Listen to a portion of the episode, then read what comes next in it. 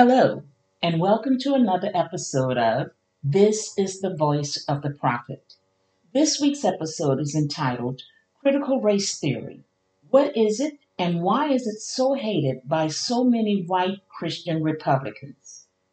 According to Stephen Sawchuk, a writer for Education Week, an online newspaper, critical race theory is defined as, and I quote, an academic concept that is more than 40 years old.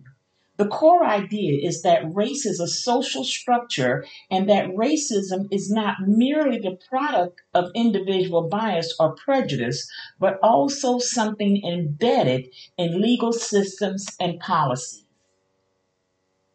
The basic tenets of critical race theory, or CRT as it's called, emerged out of a framework for legal analysis in the late 1970s and early 1980s, created by legal scholars Derek Bell, Kimberly Crenshaw, and Richard Delgado, among others. A good example is when, in the 1930s, government officials literally drew lines around areas deemed poor financial risk, often explicitly due to the racial composition of inhabitants. Banks subsequently refused to offer mortgages to Black people in those areas. The article in Education Week goes on to say, and again I quote, "The theory says that racism is part of everyday life, so people, white or non-white, who don't intend to be racist can nevertheless make choices that fuel racism," end quote. This concept is something that I've tried to share through the past episodes of this podcast. There are many, white as well as non-white, who have no intentions of being racist. However, they can and do make choices that fuel racism. What we must realize is that if an individual is not made aware of their choices, which causes the damage or wrongs that invokes racism, they will never be able to correct their actions. This means that they will not only always be racist, but they will continue to pass their racism on to others for generations to come. Therefore, we should all be willing to openly discuss and talk about racism in order to see it from the perspective of those who feel that these bigoted actions and laws are keeping their lives at a level that's unfair and totally biased. Refusing to address racism and bigotry in the church, as well as in this country, is definitely something that fuels racial prejudice and discrimination. When a prophet, pastor, preacher, teacher, evangelist, or leadership in the body of Christ refuses to deal with or teach against racism from their pulpits, it leads the congregations to believe and feel that their bias is not only what's best and right, but it's also what God ordained for them as whites or even as Christians to receive. They literally don't see their biases as being racist, just as their privileges and rights. Open, honest discussion on racism is a necessity, especially in the body of Christ, because in actuality, that's where the root of racism lies. Being quiet about racism doesn't help or change a thing.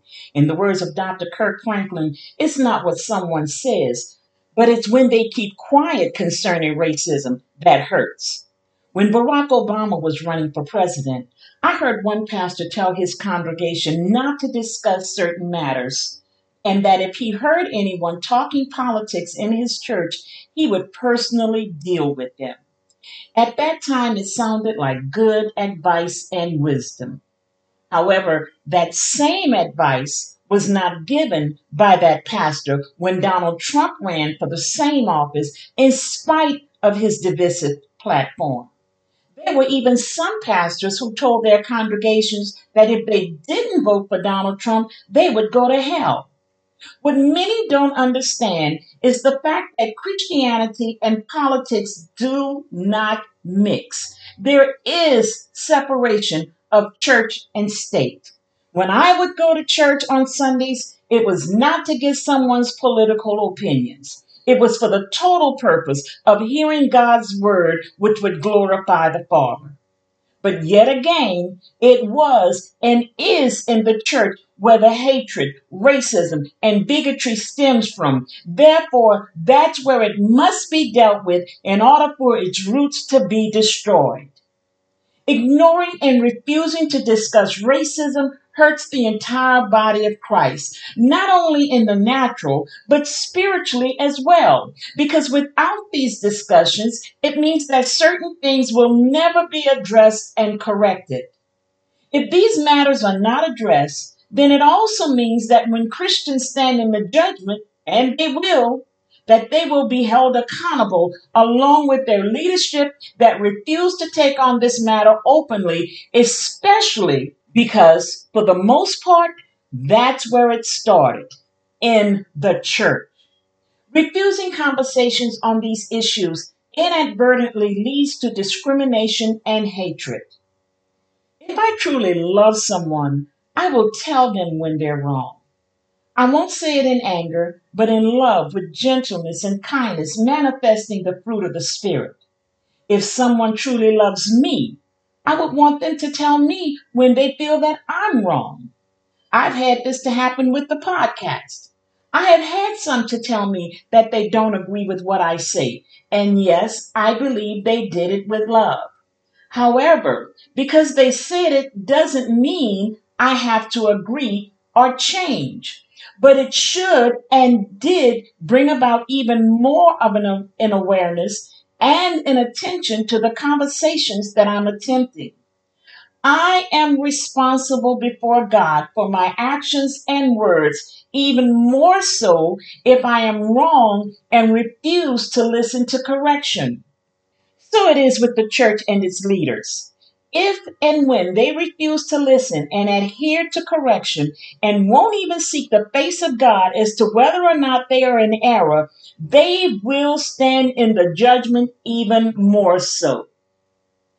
Going back to the article from Education Week, it reads further, and I quote, "Some critics claim that the theory," and he's continuing to talk about critical race theory, or CRT, "advocates discriminating against white people in order to achieve equity. They mainly aim those accusations at theorists who advocate for policies that explicitly take race into account," end quote. So let me ask, if equity is to be achieved, if fairness and non-bias is to be attained, then those who have been unfairly treated by these biases and racist acts, should they not be considered? If that's so, then how can fair, non-biased changes be made if race is not taken into account?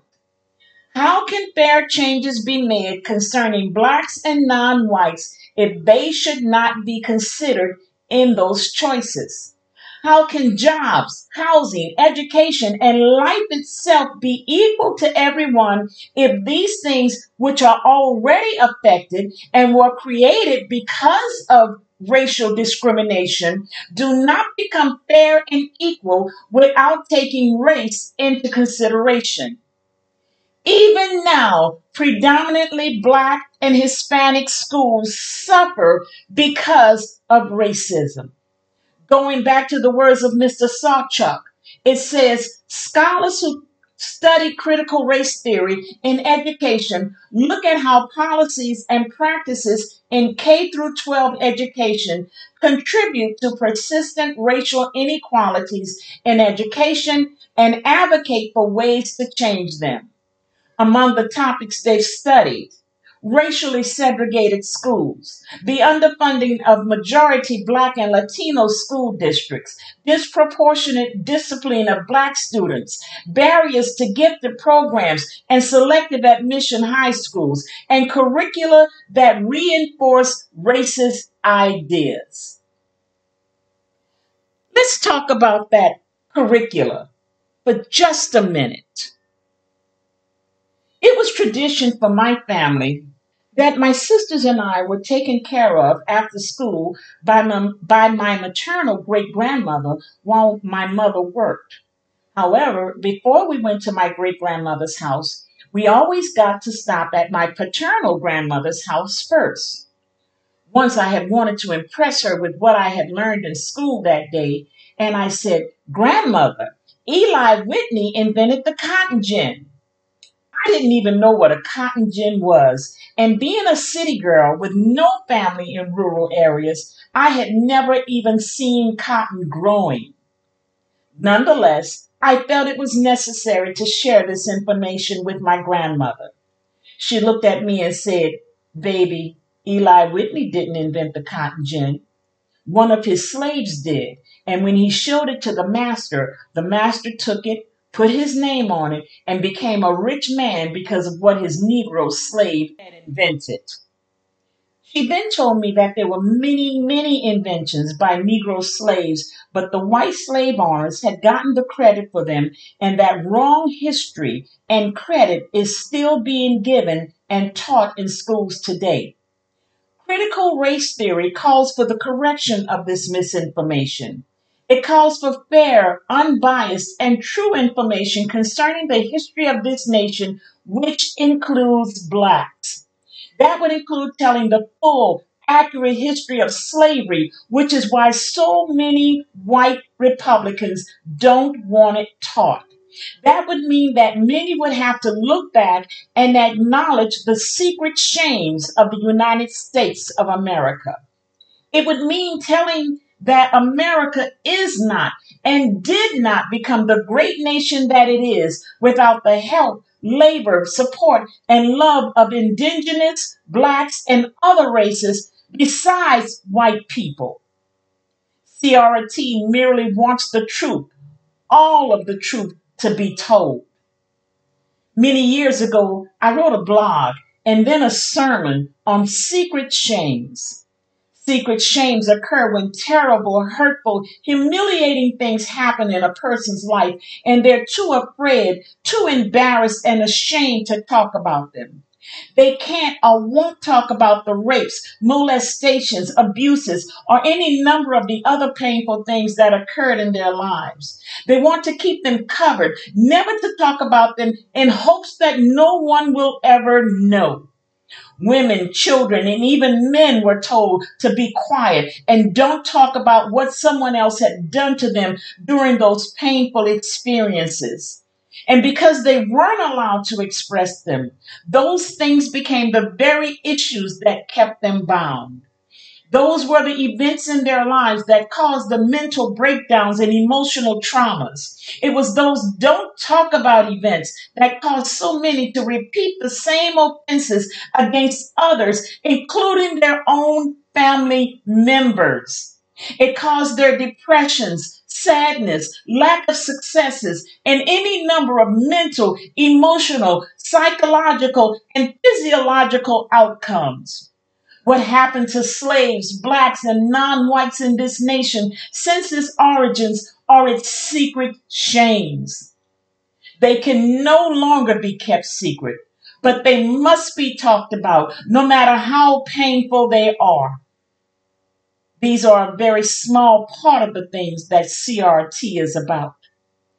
So I hope you will join me again next week for more of critical race theory. What is it? And why is it so hated by so many white Christian Republicans? Thank you so much for listening to this week's episode of This Is the Voice of the Prophet. I ask that each of you would share this podcast with others, and always remember that it's available for listening on every podcast server and app. I continue to ask you for your support through your prayers. You can contact me through my email at amiteagle@charter.net. That's amiteagle@charter.net, and through the Facebook post or Facebook Messenger. Thank you again for your prayers and support, and may God bless each and every one of you.